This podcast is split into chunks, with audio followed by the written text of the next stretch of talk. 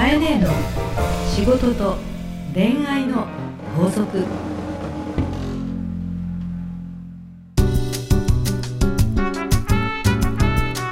番組ナビゲーターのラグーです。カエネーの仕事と恋愛の法則第19回始まりました。カエネー今週もよろしくお願いいたします。よろしくお願いいたします。春だ春ねですよ。スプリング4 4月。いやいやいや何ですか？その今日その歌といえば、うん。今日はあのこちらにね収録できて、はい。まあカエネーの事務所にお邪魔してるんですけど、はいパッとですね。うん。扉を開けたら、はい。すごいおしゃれな音楽がラジカセが流れてきてて、なんかラジカセってダサくない？何歳みたいな？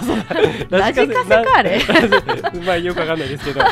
ととにかくですよ。とにかくおしゃれな音楽が流れてて。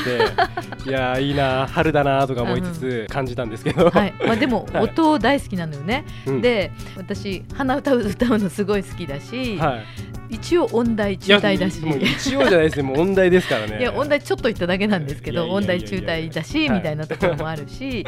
であの子供が生まれた時もねもうでかくなったんですけど、はい。子供が子供の時にずっと私が歌を歌ってたのね。はい。全部私が作ってた歌だったの。え？でも本人はそれを知らずに育ったからはいその歌はあると信じて育ってなるほど。大人になってから、はい。あの歌は何だったのってよく聞かれるんだけど 実はオリジナルだった全部オリジナルだったみたいな。いやー、書いて歌ってください、ここで。やそれこそね アンパンマンの歌だってあるのよ。私が作ったアンパンマンの歌。あ、え？私が作ったアンパンマンの歌、ちょっと変じゃないですか？だから娘はアンパンマンの歌はそれだって信じていなるほど、なて。友達に歌ったら、はい何それって言われたらしいんだよ。それぐらいですね。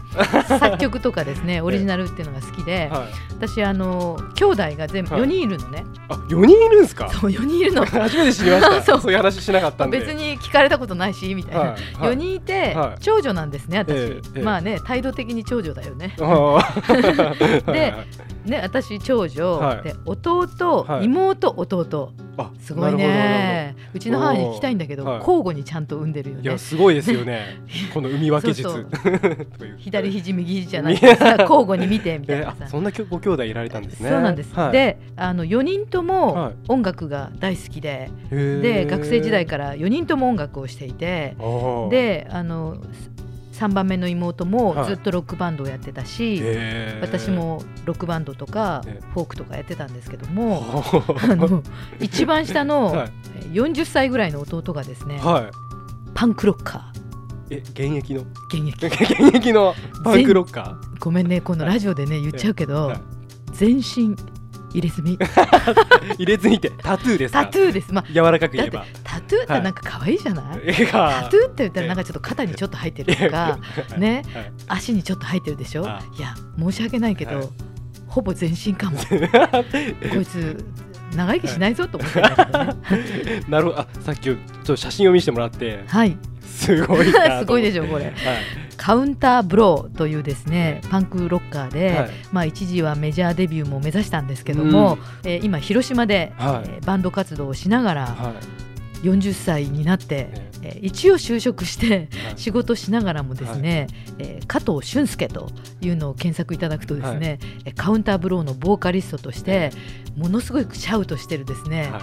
叫んでる。でもじーっと見ると 私に似てるかな？みたいな顔の、え 弟がおりまして、ーチェックしますよ。そう。で、はい。名前はね、はい。一応社長私社長でしょ？はい。だから彼のあだ名は社長なんだけど、ね、社はですね弓を撃つ子ね、ええ。う撃つっていうの社社と、射撃の射うん、射撃の射に、はい。えー飛ぶです。跳躍の跳あで跳躍の社長。社社長、カウンターブローのはい、社長。社長。がボーカリストです。が弟さんだ弟です。へってーいうと以前ですね、フェイスブックで書いたりすると、はい。え井野さんカウンターブローさんのはい。CD 買いますよって言った人がいたんですけど、きたいいやうーんまあね好きな人はじゃあどうぞ。いやいや今度じゃ本物のパンクで、あはい。えー会場一体、はい揺れるように動いて、はい。シャウトしてる人がいっぱいいますけど、はい。まあはっきり言って全員男。やろ 野郎ばっかうり。やろうばっかっていう。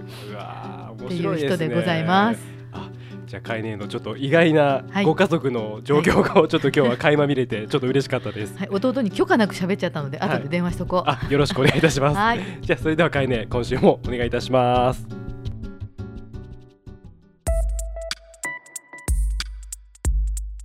さあ今日も皆さんから届いたメッセージをご紹介していきたいと思います。ポッドキャストネームカレンさん。27歳、女性の方です。あ素敵。いやまさにオープニングの、うん。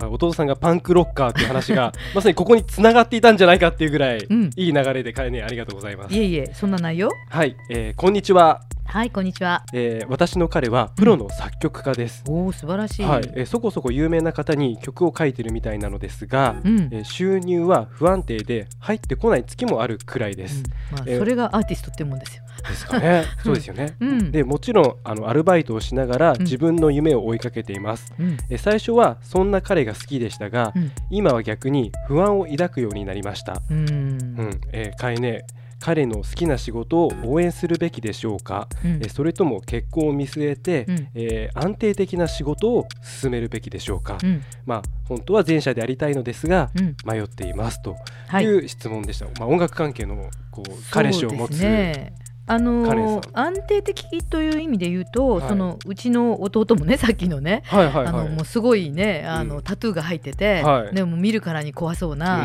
え 男がですね、はい。あの今40歳になるけれども、はい。パンクロッカーのボーカリストを現在もして続けてるでしょ、はいうん。でもちゃんと彼は勤め人です。あの若い時ははい。本当に仕事はアルバイトばっかりで、はいどっちかというと音楽にのめり込んできたんだけども、はい。今はちゃんと仕事をしながら、はい。えーライブハウスを回る時には寝ないでうん。そのまま行ったりとか、えー休みを上手に取りながらうん。頑張ってちゃんと練習もしてるし、じゃあ自分のしたいこともちゃんとこう仕事をしながらやってるっていうスタイルなんですね。そうなんですよ。だから、はい。やり方っていろいろあってね、はい。あの自分の夢と仕事をよくね、まあ、それこそうん。仕事とプライベートとかね、はいあの言う人いますけど、はい。とか夢と夢を諦めて、はい。えー安定的とかって今書いてありますけど、書いてあります。いいじゃん両方手に入れようよと。いう考えも一つあるから、うんうん。えっと、作曲を続けていくうん。という生活をベースにしながはらい。できるうん。仕事という意味では、うんまあ、アルバイトをしながらっていうことも一つだし、はい。えーその作曲をしながらのサイクルに合わせたはい。仕事のスタイルのものが見つかるんなら、うん。それはそれでいいと思うんだよね。はい。でやっぱり彼女さんが、まあ、うん。勝手に心配してるけれども、うん。じゃあ彼が安定的な仕事を進めた時に、うん。別に彼女に進められなくてもはい。ね自らがやばいなと思って就職するんならうん。意思があればね、はい。そうすると思うんだけども、はい。彼女に勧められたぐらいのことで、うん。本人が夢をやめたり諦めて、はい。仕事をちゃんとし始めたら、うん。ちゃんとその仕事に燃えると思う？思わないですね。だよね、はい。ナグーもいろんな経験があって、はい。彼の立場だったらどう思う？ナグーだったら。まあやっぱり夢に追いかけてる状態なわけじゃないですか。うん。やっぱり今ね。はい。うん。でそこでやっぱ彼女から、あのーやめてよ、うん。もっと安定的なうん。仕事についていたやっぱり反発心っていうか、うんうんえ俺を信じてくれてないのかなとか、うん。ちょっと悲しい気分っていうか、そうか、はい、って絶対思いますね、うん。特に今自分が夢中になってる時はそうだよね。そうですね、うん、自分自身がまあいろいろなものを見た中で、はい。結論として、はい。これはもうやめていった方がとか裏方に回った方がとか、なんか音楽関係のジャンルの仕事にいながらも、うん。自分は作曲の能力として、あのこれは仕事じゃないなと本人が思えばね、うん。あれだけど、うん。今一生懸命頑張っているのに、横にいる彼女に、安定的なって言われるとなんか俺の才能やっぱ応援してくれてないのかなってちょっと否定されてる感じがしますね。ちょっとカチンときますね。本当？いやまあだけど、うん。まあだけどすごいそのお彼女がうん。言ってることもわかるんで、うん。まあやっぱりその期限を決めるのかそれともやっぱりちゃんと責任も取っていかなくちゃなっていう、うん。その気合は必要かもしれないですけど、うん。でねはい。私実は言いたいことがあって、はい私の周りには、うん。まあ、私も起業家だから、はい。夢を追っかけてるタイプの人すごく多いのね。はい。ね。でいつも思うのが夢を追っかけてる人を、うん。彼女もねこの人も、うん。えーカレンちゃんははい。彼はそこそこに有名な人に曲書いてるみたいなので、うん。ねえー不安定だけれども、はい。応援したいと。ね、うん。彼の好きな仕事を応援するべきでしょうかって文章があるんだけど、はい。ちょっと突っ込んでいい？ね。はい。応援って何？えお応援ですよ。何 頑張れみたいな、はい。ナグーが例えばはい。ね、夢を持って例えば番組作りたいとかね、はい。俺が作った番組だ。ね、はい。応援してるって彼女とか友達が言った。はい。応援って何？なんだろう。わかんなくなってきた。え。ね、はい。例えばさ彼はプロの作曲家、いいはい。うちの弟もボーカリスト。はい。ね営業マンじゃないよ。はい。アーティスト。アーティストですね。ね。彼の作品が素敵だと思っているなら、うんうんうん彼の作品を彼女は多くの人に聞いてもらう機会に努力をする営業をしたりはい。YouTube にいっぱいあげたり。はいはいはいはいはい。彼の作品はこれだよとかあね。いろんな方に曲を書いてるみたいなんですけどってなんでみたいなんて言うのと、応援の仕方が間違ってるってことですか？うん、あなるほど。だってはい。お金が不安定になるって心配をしてるんでしょ？彼女。ってことはどうだったらいいの？彼の曲が売れたらいいんだよね。はい。彼の曲が買われて収入が入ることを望んでんでしょ？そうですね。でしょ？だったら有名な方に曲を書いてるみたいじゃなくて、うん誰の曲書いてるかをまず知りましょうよあなた。あそしてねこの曲がすごく売れていく応援をしたりそうですね彼の作品集を自分で作ってでも、うん。うん友達に聞いて聞いて聞いてと。なるほどね。ね。えはいはい。私の弟がカウンターブロー頑張ってるんだね。うん。まあさっきねごめんね冒頭では「うーん」ってねあのパンク好きな人じゃないととは言いながらも、はい。でも彼が一番嬉しいのは、ねアーティストが一番嬉しいのは1枚の CD を買ってくれることだよ。ああそうですよね。コンサートのチケットをはい。買ってくれることだよ、はい。思わない？思います。わかります。これが、はい。頑張れじゃなくって、はい。ね蓋開けたら、うん。いや日野さんイベント頑張ってください。ね、明日100名のイベントなのよってね。うん。今まださ20名しか埋まってないの、はい。あと80名困ってんのって言った時にえ頑張ってください。いけないけどっていう人よりもさ ね。日野さんなんとか20名今から2時間以内に全部電話かけまくってやるよっていうやつの方が、うん。私は嬉しいよ。ということではい。まずカレンちゃんにお願いしたいのは、はい。彼が有名な人に曲書いてるみたいなレベルじゃなくはい。彼は本当にどんな曲を作ってるかをちゃんと見てはい。そして彼の曲が本当に素敵だと愛してるならうん。一人でも多くの人に聴いてもらうためのうん。プロデューサーやディレクターやサポーターになる。はい。ね。アーティストはミュージシャンなので、うん。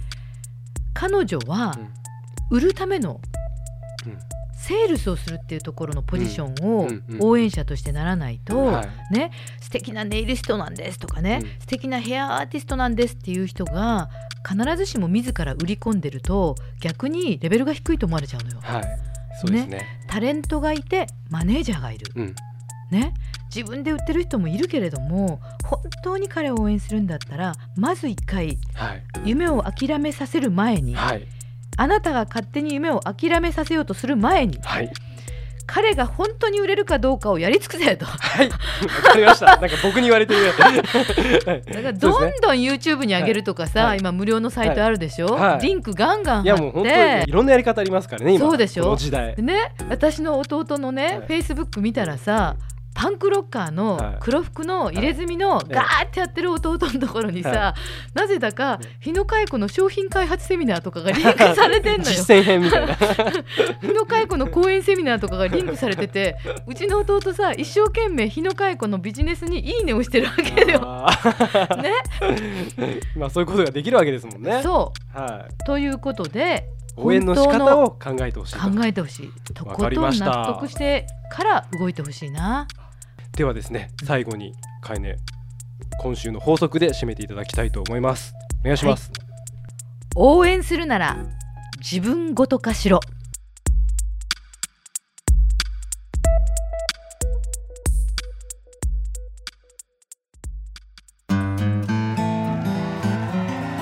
番組からリスナー皆様へのプレゼントです。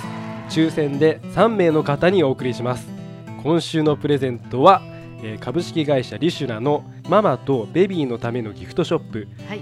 リシュマムさんからイニシライニシャル入りリュックということですね。なんか下回ってないよね。もうあれですよ。はい。これが僕です。はい。おあのーはい、ナグーのええ。お子ちゃまが生まれたはい、プレゼントに私がお送りしたものです、えー赤ちゃんが生まれた時に私はここのですね、ええ。ーリュックサックをは1歳になった時に背負えるようにっていう意味で、はい。リュックをプレゼントしています。本当に会にありがとうございました。本当に嬉しかったです感動するよね。感動しました。本当に可愛くて、はい。自分の娘の名前が入ってて、はいということで、はい。ぜひともこのね可愛らしいリュックを皆さんに今回リシュラさんから、はい。えー株式会社リシュラのリシュマムというウェブサイトで売っている、はい。ママとベビーのギフト専門店なんですけど、はい。あのリュックサックにええ。当選者の方ははい。ギフトをする場合は相手の方のお子様のお名前を入れます。はいでもちろんご自身のお子様であれば、はい。自分のお子さんとか、まあ、お孫さんお孫さんのお名前を入れてプレゼントいたしますので、はい。ぜひとも応募してください。リシュマムというサイトを検索されますと、はい。えベビーリュックのえリュックサックのですね、はい。えー写真もあると思います。すね。はい、ありがとうございました、えープレゼントをご希望の方はハーストーリーのオフィシャルホームページにある番組専用のバナーからアクセスしプレゼント名を明記の上お送りください URL は herstory.co.jp herstory.co.jp ですえなお応募の締め切りは4月23日火曜日までとさせていただきますカエネの仕事と恋愛の法則。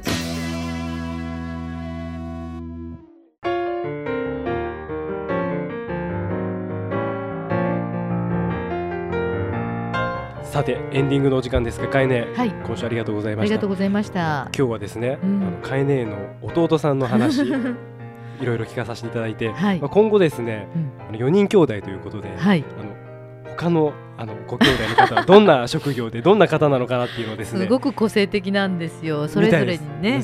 それぞれにオリジナリティなので、ちょっと小出しに今後はしていきたいと思います。え えちょっとまた聞かさせていただければ、でも今日ねたまたまタイミング的に、はい。その夢を持ってる人がはい。実現していくための応援をしたいっていうことと、うん。諦めるべきかとか、はい。あと収入が安定か不安定かっていうのねはい。すごく代表的なというかありがちなご質問を聞きながらみんなああと思ったことあったと思うんですよ。はい。ね、私あの会社を始める時に自分で一生懸命事業を始めようという時にすごいそんな事業ね面白いと思います。応援してくださいってたくさん言われたんですよ。はい。うん、でも本当に応援してもらったっていう人は実際に一緒になってビラ配ってくれたりとか困った時に電話かけまくってくれたりとかやっぱりあの会場に足を運んでチケット買ってくれる人とか、やっぱり夢を応援するという応援っていう言葉はそういう行動を自分で起こしていくことの一員としてうんサポートしていくことなんだってことは、はいぜひね、うん多くの人に今日伝えたかったの。いやーすごくわかりましたっていうかすごいいい話っていうか、よかったなと 思ってはいはいお互いに応援したいところには自分ごと化していこうよね。はい、ありがとうございます。ありがとうござ。いましたえ皆様からですね、かえね宛ての悩み相談をお待ちしております。ハーストーリーのオフィシャルホームページにある番組専用のバナーからお送りください。URL は herstory.co.jp です。それではかえね、来週もよろしくお願いいたします。はい、ありがとうございました。